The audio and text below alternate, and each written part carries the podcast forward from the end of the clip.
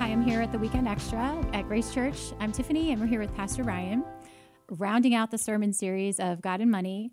Um, and this sermon today was getting versus giving. Yeah. Okay, so it just kind of blew my mind a little bit, and I'm just curious, like, h- as Christ followers, where do we start? That's a great question. Yeah, I think when we think about like being Christ followers uh, in North America, right, in kind of a Western world where we have most of our needs met, at least most of us do, um, you end up landing somewhere where you already have a financial situation. So I think like if you answer the question, where do I start? I think step one is figuring out what's going on with me financially. You know, so um, I love the Dave Ramsey stuff, you know, especially like the beginning of it, where it's talking about, you know, savings a little bit and then paying off consumer debt and then building a bigger emergency fund. And so I would say, like, yeah, start there. Y- For most of us, um, some of us have a budget and we're used to living on one. Some of us have never even thought about it or worked on it. It's just kind of always worked. So I would say getting it to a place where I know where my money is going is kind of step one Okay. and then um, focusing on saving a little bit to make sure I have like enough to cover an emergency. And then if you look at um, k- kind of consumer debt, you know, I would say l- land there. And sometimes the question comes up like, well, sh- should I give? Yeah, that was my next question. it? Right. Yeah. So let's talk about tithing. If Okay. you're in consumer debt, can you tithe?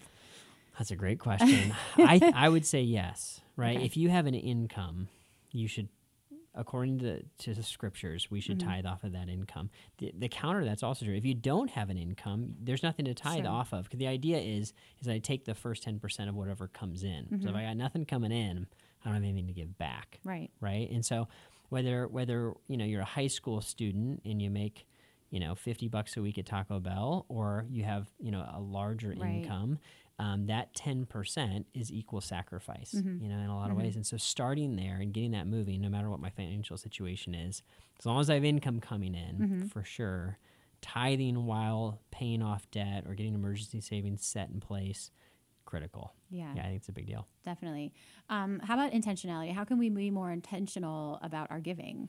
One of the things I love to talk about um, with Christ followers, right? If we're going to talk about a Christ follower, is for Christ followers um, to think through like what does an intentional plan for my money mean over time?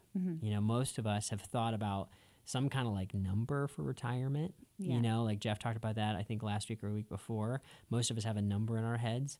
Have we ever thought about a number for giving? Mm-hmm. You know, is there a giving target, Right. an amount or a percentage that we'd like to live on or give away each year? Sure. And how do we kind of like move towards that over time?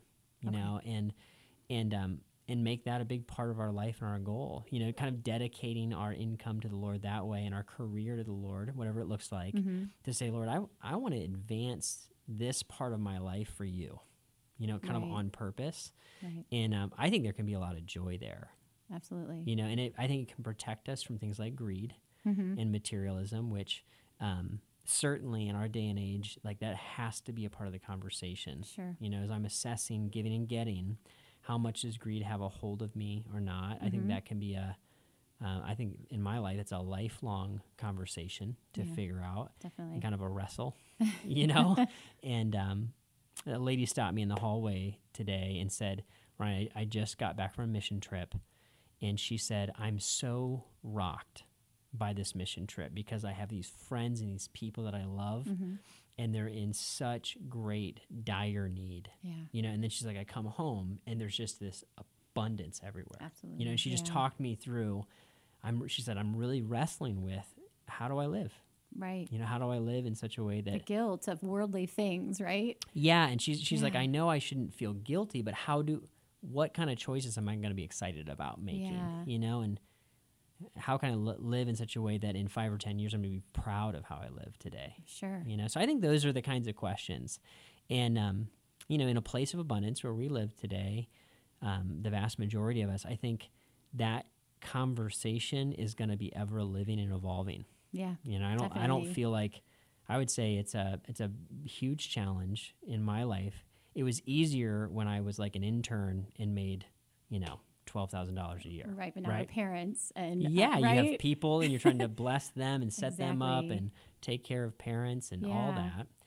and um, Getting spread thin uh, the older we get, gets right? complicated. yeah, it sure does. It definitely does. So, um, circling back to parenting, uh, in the second grade, I did a play, and it uh, there was a song we had to sing. It is more blessed to give than receive. You touched on that today. Um, it went way over my head in the second grade. No, no clue, Sure. just at all. But how do we, as Christ followers, uh, incorporate that with our kids? How do we teach them Yes. now? I mean, there's so much to have, and like you said, with the mission trip and the lady that you met today, Yep. there's so many things that the kids just want, and you want to bless your children. So, what's that break even point as Christ followers where the getting versus the giving for them? Yeah, I think I think it's a phenomenal question. I think our inherent, like our built-in impulse, is to give to our kids, Mm-hmm. right? Because we know it feels great to give to our kids, Right. but to go the next step and teach our kids to be givers is something that doesn't automatically come. I think Sure. for us, and so um, I know in my life when I was about ten years old, I was exposed to real poverty outside of the, the country, and uh, it marked me Yeah. for life. I remember looking at this kid, Venezuelan kid, um, who was my age, Mm-hmm. and he had a little sandwich board Mm. full of like cigarettes and gum and da da da. And I remember talking to him Wow. peer to peer, you know. And I said, I was like, "What are you doing?" And he said, "I have to sell all this Mm. before I can go home at night." and look at the impact that had on you. Yeah, I mean, how, However many, many years, years later, later, right. and now it still marks me and it affects my Yeah. thinking. And so I think getting our kids in those kind of spaces Mm-hmm. where they can start to do their own math, Yeah. you know, and, and realize, wait a minute, like having another toy or another video Right. game or more junk is like, Right. it's really not what it's about. The- The, Yeah. world's a little bigger than that. Sure. And I try to push gratitude. Gratitude. that one is huge for me It's at my huge. house for sure. And, and, and then I start to feel prideful by saying, don't you want to tell me thank you? That's the next thing that comes out. So, Yep. Yeah, I think cultivating those kind of experiences and practices are that's a great great practice to do that. Yeah, I agree. Um, well, thank you so much Yep. for everything today. It was just just so much to take in. Um, really appreciate you being here with us for us. Um, Pastor Ryan, I'm Tiffany, and this is the Weekend Extra.